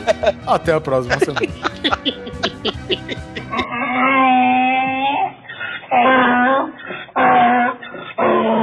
Aconteceu tipo um ano e meio depois. Eu, eu casei, né? E aí a gente foi viajar tal. Era novembro, eu acho. E a gente foi pra, pra Caraguá. A Aline nunca tinha ido pra praia e tal. Caraguá, a última vez que eu tinha ido pra Caraguá era. Tinha cinco anos, foi aquela vez que eu me caguei todo lá. E. Uma Só das várias, né? Uma das muitas vezes que você quase se cagou todo. Só boas lembranças. Só, só coisa boa. E aí o que aconteceu? A minha mãe falou assim: eu tinha um Uno. Minha mãe falou: não, imagina, você não vai com esse carro, não. Aí eu falei: não, beleza. Aí minha mãe falou: eu te empresto aqui o, o meu palio, né? Olha que beleza. Ela gostava de você? Deixa eu perguntar. Ela falou: não, pega aqui o palio, tá revisadinho, bonitinho. Eu falei: ah, beleza, mas daí eu peguei pra viajei. Aí a gente chegou no. Em Caraguá, era umas duas horas da tarde. E o check-in lá onde a gente ia ficar só podia fazer às quatro horas. Tá, vamos lá, vamos dar uma andada de carro por aqui e tal. Aí passando na beira-mar, aí em Caraguá tem todas as placas assim, ah, praia tal, tantos quilômetros e tal. E daqui a pouco ele veio Praia Brava. Praia Brava, né? Essa que eu não conheço. Vamos conhecer? Vamos, vamos conhecer. E fomos lá com o pai e tal. Aí pega, pega esse caminho, pega o outro e vai daqui, vai daqui lá. De repente, cara, o calçamento sumiu, era só terra. Aí de repente o que tava meio que linha reta já começou a já ficar meio íngreme. Daqui a pouco a, a pista já não era mais regular, sabe? Teve uma hora, juro, cara. O carro quase ficou duas rodas.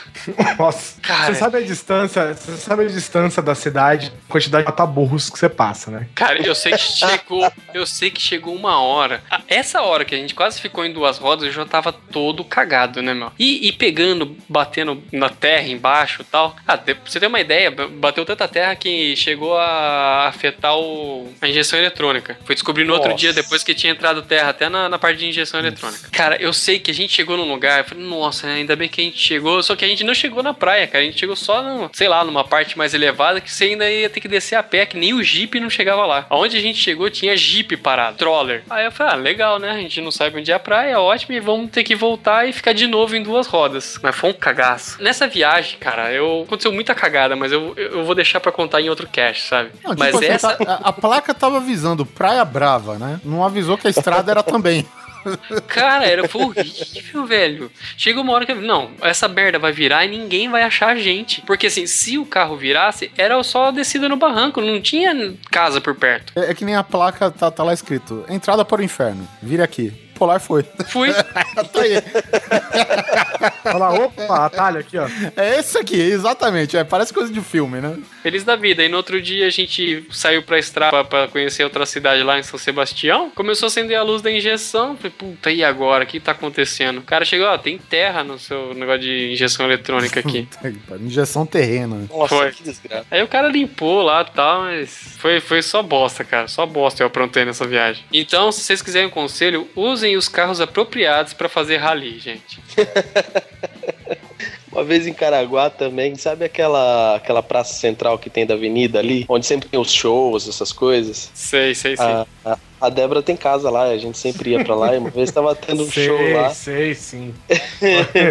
sabe que é? Sei, sei, sim, claro. Eu já Não, incendiei é, ela. Quem foi? Não, aí um dia a gente tava lá tal, eu tava tendo um show, sei lá, acho que era Raimundos, algum, algum show assim que eu queria ver, Ira, sei lá. E choveu pra caramba. E aquela parte ali da praia, bem perto ali de onde é o palco, ó, que dá acesso mesmo à praia, é um gramadão assim, porque é bem longe assim da, da, da avenida e vira estacionamento. Só como choveu, cara, tinha um lamaçal ali, cara. Eu tinha um golzinho geração 3. Eu entrei ali, olhei e falei assim, eu tava com a Débora. Eu falei, Dé, acho que a gente passa ali. Ela olhou e falou, não, tem muita lama. Fica tranquila. Atenção, ideia de Jerico. Eu vou vir correndo, botar primeiro e acelerar que vai. Olha só. Olha só. Aí eu vim com a segunda esticada. Ah, a hora que caiu na lama, eu botei a primeira, o carro fez brum, deu aquela sentada. Aí eu acelerei, aí ele jogou. Aí, sei lá, ele começou a dançar assim à frente, eu fui mexendo assim com o volante. Aí você vai indo assim, tipo, direita, esquerda, direita, esquerda, pra ir cavando um buraco na lama e ir acelerando, né? Cara, mas, mas, mas, pera, pera, pera, pera, pera, pera, tudo errado, né? Tudo errado. Tudo bem, Pô, cavar que com um buraco na lama, você quer, você quer sair de uma situação de grande possibilidade de, de atolar. Você já vai entender a merda. Aí eu fui girando o volante achando que esse zigue-zague fosse facilitar. E passei. Eu, puta, que da hora, cara. Quando eu olho pra trás, isso era muito perto da avenida e do calçadão. Pelo menos umas 15 pessoas olhando feio pra mim com lama na roupa. Meu Deus do céu, cara. Porque toda vez que eu morava o volante pra esquerda, ó, o pneu, a a bunda do pneu virava pra avenida. E a galera tava andando ali pra ir pro show, cara. Deu um banho de lama na turma. E o pior é que eu não tinha mais velocidade pra voltar. Aí eu fiquei ilhado lá, cara. Que voltar de ônibus pra casa e o carro dormiu na praia. O, o Neto, basicamente, ele fez aquela manobra que os caras de jet ski faz, que eles mergulham e depois emergem de novo, sabe? Só que tipo no isso. carro com a lama. Mais ou menos isso, né, cara? Cara, que ideia ridícula que eu Cara, tive. cara, eu vou te falar que é, em termos de atolar, eu tenho um, um tamanho medo de atolar o carro, assim, cara, e, e tá meio desamparado, porque o último SWU que teve, eu fui e tal, fui eu, minha irmã, uma amiga dela, e aí, cara, eu cheguei no estacionamento e, e foi um dia que não parou de chover em Paulínia. E, o, e a porra do estacionamento, cara, meu, era um chiqueiro, era um chiqueiro pros porcos ficar lá atolado, velho. E eu falei, cara, se isso tá assim agora de manhã, imagina na hora de ir embora. E aí passou todos os shows, voltei eu já, né, com o na mão. Cheguei lá, velho. As primeiras imagens que eu tinha era carro com eixo quebrado, sabe? Enviesado assim pra dentro da lama, com, as- com os pneus de traseiro levantado. Eu falei, não, cara, isso vai dar muita merda, né, cara? Por incrível que pareça, eu não tive uma ideia de jirico. Sentei no meu carro, falei pra minha irmã, ó, não entre no carro, espere na portaria. Eu esperei todo mundo sair e assim, o, o- o- a vaga que os caras estavam ocupando tava tudo seca, porque o carro tava lá. E aí eu fui cortando por onde os carros estavam estacionados, não pela pista, entendeu? E aí eu consegui sair de boa. Enquanto todo mundo tava no meio do barro. Tudo que você não fez. Exatamente.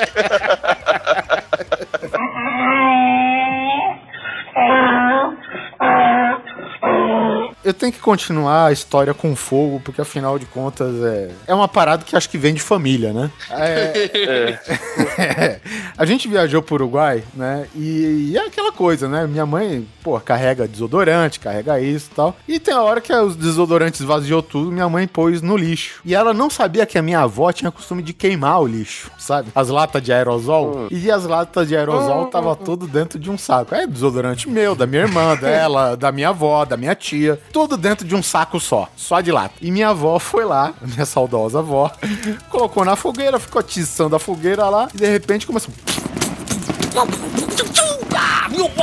Cara, minha avó, cara, parecia uma cena de Matrix, sabe? cara? Era latinha voando por cima dela, por debaixo. Tá ligado? Ela segurando a saia, velho. E as paradas da latinha, tipo, busca-pé passando por baixo dela, assim, uou, não sei o que, corre, vó, corre, vó, tá ligado? velho? Ele se escondeu num galpão, velho. Cara, meu, que nem eu falei, velho. Parecia a China comemorando o ano do dragão, a parada, velho. Isso é um perigo, né, velho? Caralho, velho. É, é- é foda, O cara. que, que é o Você- perigo? é- A China comemorando o ano do dragão ou só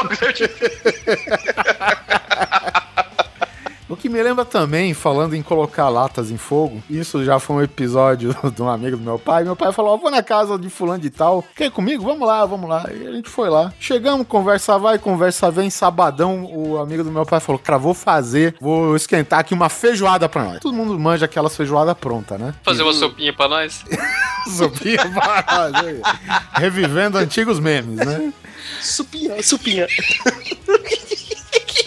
E eu não sei se é do tempo de vocês, vocês lembram daquelas latas gigantes da Swift? né? Nossa, velho. Que tinha feijoada, tinha, sei lá, feijão mesmo, no comum e tal, e várias outras coisas, né? E meu amigo, ah, tô com uma feijoada pronta aqui, só esquentar. Aí beleza, enquanto ele esquentava, o papo ia rolando na sala, velho. De repente, na cozinha, assim, o som. Ele voltou pra esquentar com a lata fechada. Exatamente, velho. Puta, que, que pariu. pariu, A gente velho. chegou, cara. E eu não sei. E, tipo, é uma coisa de dar inveja ao Susi, que é um cara que tem muitas noções de decoração de interiores. Uma cozinha toda, sabe? É, decorada na parede com toicinho, bacon, feijão, até o teto, velho. Isso daí, cara, foi uma, uma visão do futuro, porque hoje tá na moda é tipo azulejo 3D, sabe? Não. Foi só um lampejo do futuro. Devia ter algum futuro decorador no momento, né? O filho Ah, do cara, pelo menos, né, cara? Eh, Devia ter algum futuro decorador lá dentro da lata. E eu olhei o que sobrou da lata, velho. Parecia um ET morto. Tamanha a, a deformidade da lata, tá ligado? Puta, isso me lembrou uma vez, cara. Olha só. Eu me lembro até do filme. Ia passar inédito no SBT Tango e Cash. Pela primeira vez. Pela primeira vez na televisão, eu falei pra minha mãe, vamos ver, mãe, vamos ver, vamos ver, vamos ver. Aí eu falei, e aí minha mãe falou, põe lá no o bully um chazinho pra fazer, enquanto a gente vê o filme. E aí, beleza, pus a água pra esquentar, pus a, o chazinho lá e fui assistir o filme. Quem disse que nas duas horas de duração do filme alguém lembrou do chá, velho? Eu cheguei na cozinha, um fedor de ferro queimado, sabe, de, de metal queimado, e o bully, que a água já tinha toda evaporada, Fundiu com o fogão. o, o, o Bully, ele parecia o, o Temil quando tava tudo derretido, que ele fica com um formato de letra C, sabe? Vermelho, gritando. "Oh!" Sabe que o, ferro se distorcendo todo em cima do fogo. Eu falei, caralho, mano, tá ligado? Minha mãe. Agonizando, né? Nossa Tava na agonia. senhora, cara. Mentira, você não falou caralho, você falou mamãe. Mamãe! Porra, para cá, mãe. Puta, minha mãe riu pra cara. Ninguém lembrou do bully, cara. Porra, ferveu meio litro d'água aí, cara. Cara, foi pro ainda bem que sua mãe riu, porque ela podia ter desfolado viu. A né? ideia foi dela e ninguém lembrou, entendeu? Se fosse eu. Lembra quando tinha aqueles hot pocket que eles eram tipo um rolinho primavera? Antes de ser pedaço de pizza, antes de ser de ser hambúrguer, essas Pra- coisas. Pra lembra como é que era? você diz? Isso, É. micro Ah, mas existe até hoje. Eu nunca mais vi. Eu comprava muito Tá, porque pô. tava, era lançamento e tava tipo em promoção no mercado, assim. Então era, sei lá, centavos, um real cada um, comprou um monte, né? Uma vez eu fazia, acho que é um minuto, né? Dois minutos no máximo pra. É um, minu um minuto e trinta. É, um minuto e meio. Aí, cara, eu não sei o que aconteceu. Eu falei, eu vou deixar fazendo, vou tomar um banho. Eu coloquei do micro-ondas, tipo, 15 minutos. cara. Caralho, tu ia fazer o quê, filho da puta? Descongelar uma lasanha? A hora, a hora que eu saí do banheiro, não enxergava mais a cozinha. Nossa de tanta fumaça preta que tava. Eu, cara, aquele tinha um pedaço de carvão de dentro do micro-ondas e uma fumaça, cara. Pô, parecia que alguém tinha estourado uma bomba química, assim, sabe? Na cozinha. Eu abri a porta, o vaporzinho d'água, né? Aquela coisa gostosa, eu abri a porta, velho. Aquela nuvem negra, assim, da cozinha pro banheiro. Eu falei, caralho. E não tinha nem acabado o tempo do negócio ainda, velho. Nossa Jesus, cara. Ele é quanto tempo? É dois minutos, né? É um, minuto, e meio, velho. Eu botei 15 minutos. O Guizão olhou aquele pedaço de não sei o que que saiu do micro-ondas e falou: Ah, põe um show e o que dá. Se pá, esse dá, com ovo não. Na verdade, eu acho que eu comi pela fumaça, né? Porque tudo que tinha naquele lá deve ter virado, né? Gás. Ele é pra você deixar na embalagem plástica, né? Que envolve ele. Isso. Ele vem numa caixinha, dentro da caixinha vem o sanduíche, né? O rolinho, sei lá, seja o que for, com a embalagem plástica. E a grande verdade é o seguinte: no 1 minuto e, e 30, a parada só processa mesmo o pão, a carne e tal. Só que com o tempo, o calor que sai do, né, da- do sanduíche, aí vai derretendo o plástico. Aí já viu, né, cara? Então, é, foi a merda. Não, foram só 15 minutos no micro-ondas só. Dá pra eu ter feito, sei lá, fundido alguma coisa, secado uma cerâmica. Dá pra eu ter feito qualquer coisa dentro da- nesse, nesse período, mas não, quis fazer um hot pocket.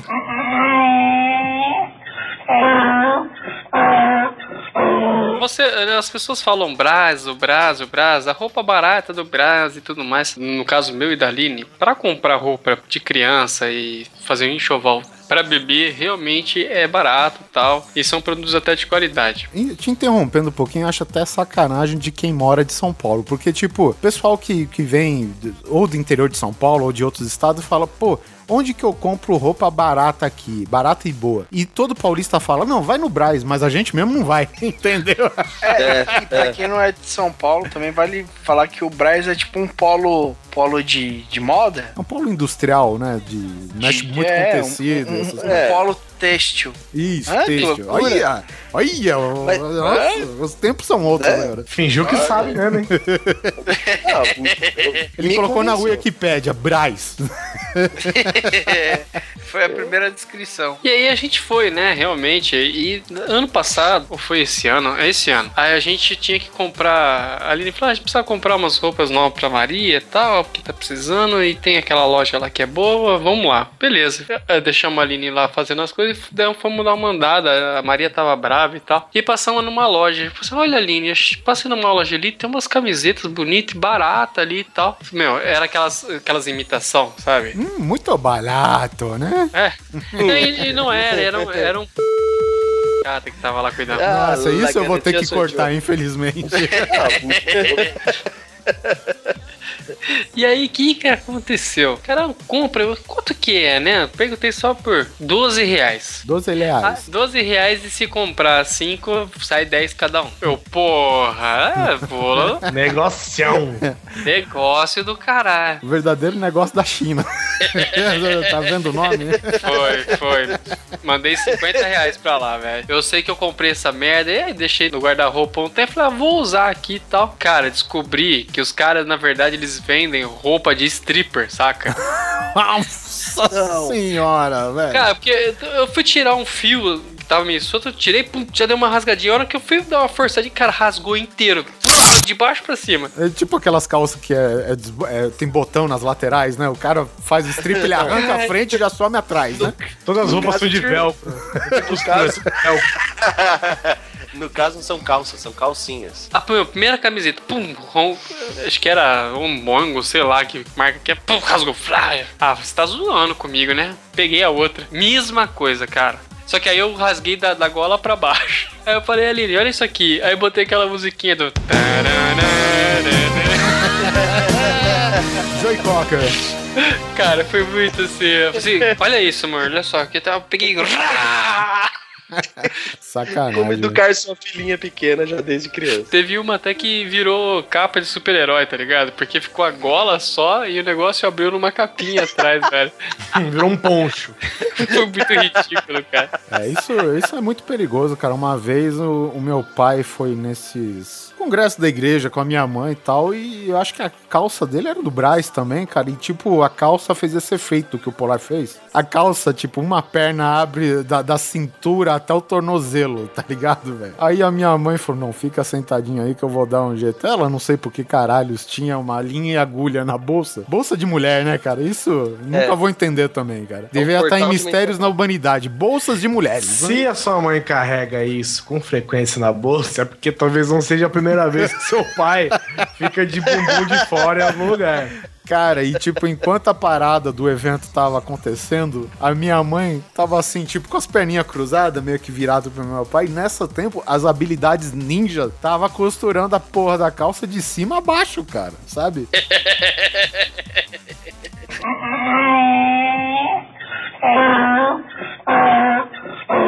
Muitos anos dirigindo em São Paulo, ou simplesmente andando de carro, você chega à conclusão que a Marginal Tietê, ou a Marginal Pinheiros, né, que continuação, ela não é congestionada, ela simplesmente é de lua. Tem hora que inacreditavelmente em horários totalmente, assim, convenientemente estaria lotado de carros, tá tudo de boa, e na hora que você, sei lá, precisa e acha que tá de boa, tá tudo parado. E, e meu pai, ele não contou com essa máxima, né, cara? Meu pai é aquele cara que, tipo, você começa a ficar congestionado, aquele vai, para, vai, para, você começa a se né, distrair com o seu ao redor, né, cara? Então, e na verdade tem aquele lance, cara, que quando, tipo, você tá parado e de repente o trânsito começa a andar. E, tipo, você vai lá 40, 50, 60 e nessa, cara, o meu pai ainda estava distraído.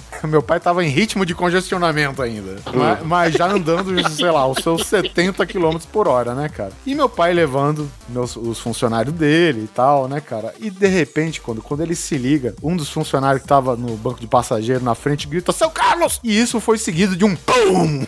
Sabe, cara?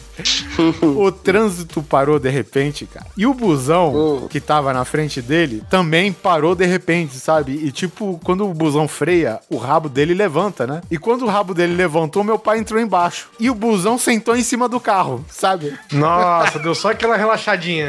Só deu aquela relaxada e tipo, ele sentou em cima do motor inteiro do chevette do meu pai, sabe, cara? E o, o carro parecia um origami, assim, sabe? Dobrado no meio, com, com os pneus de trás erguidos, velho.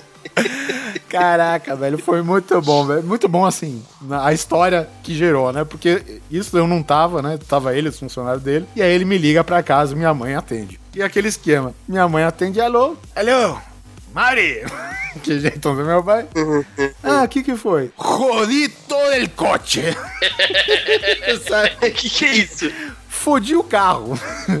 Basicamente. E cara, acabei com o coche, pelo amor de Deus. E ele, tipo, ele se gabava pra minha mãe que nunca tinha batido o carro na vida. E nunca tinha mesmo. Quando bateu, velho, foi quase perda total, velho, no carro, sabe? Fodi o coche, acabou o coche, não tenho mais o coche, não sei o que, que raio do coche. E minha mãe, pô, e seus funcionários tá bem? Ah, sim, o fulano tá bem, tá no hospital. Cara, velho, eu fui ver o carro. É inacreditável como meu pai conseguiu tirar o carro andando daquela parada. Meu pai, ele tava com ferramentas, né, de... Tava com gerador, aquela parada que ele usava, né, pra, pra marcenaria. Cara, meu pai, pra poder rodar, ele cortou com a tico-tico. Sabe, a tico-tico de cortar? Você tá zoando comigo, Cara, ele velho. cortou a- o paralama na lateral do carro pra livrar o pneu e poder ir embora. Tá ligado? Parecia que alguma coisa tinha explodido na frente do carro e, o re- e a parte de trás tava tudo ok, sabe? Mas- Seu pai é o inspetor bugiganga também, né, velho? E quando ele chegou com aquela porra de swarm, cara, o, o lance do. O, o funcionário dele cortou o supercílio. E o para-brisa tava com o formato da cabeça do cara. Tipo, tava o para-brisa e tinha que, aquela parte meio oval pra fora, assim. Eu falei, ah, sei, aqui que foi a cabeça, né, do, teu funcionário, né, cara? Mas é isso aí, né? Usem cinto de segurança. Isso é inacreditável. é, é um negócio bom que aconteceu em São Paulo, essa parada do, né, do condicionamento, digamos assim, do, do povo usar o cinto de segurança. Porque se pegou por onde machucava mais, que era o bolso, né? É. O cara não ligava tanto em morrer, mas se tipo, colocasse a mão no bolso dele, aí, pô, ele sentia que era pessoal e tal, cara. Eu até às vezes eu, eu tenho que andar daqui e ali, sabe? Só pra jogar alguma coisa fora. Eu, inconscientemente, já tô com o cinto colocado, velho. E esse foi o nosso episódio de Jirico, burradas, asneiras e vacilos. Cagada. Que também, sei lá, se foi uma ideia de Jerico gravar isso, né? E um pouco de, nossa, tendências piromaníacas. Nossa, Nossa. é- es- extrema inteligência, né?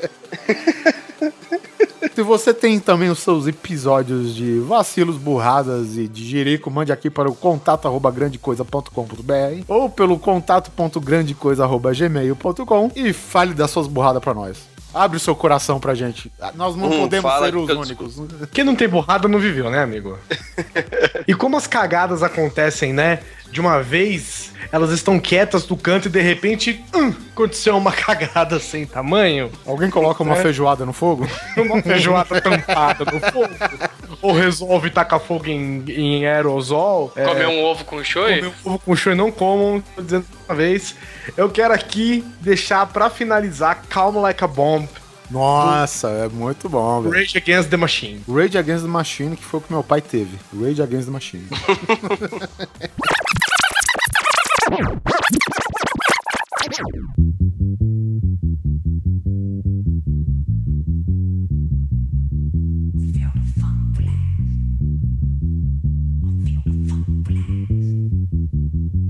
Feel the funk blast!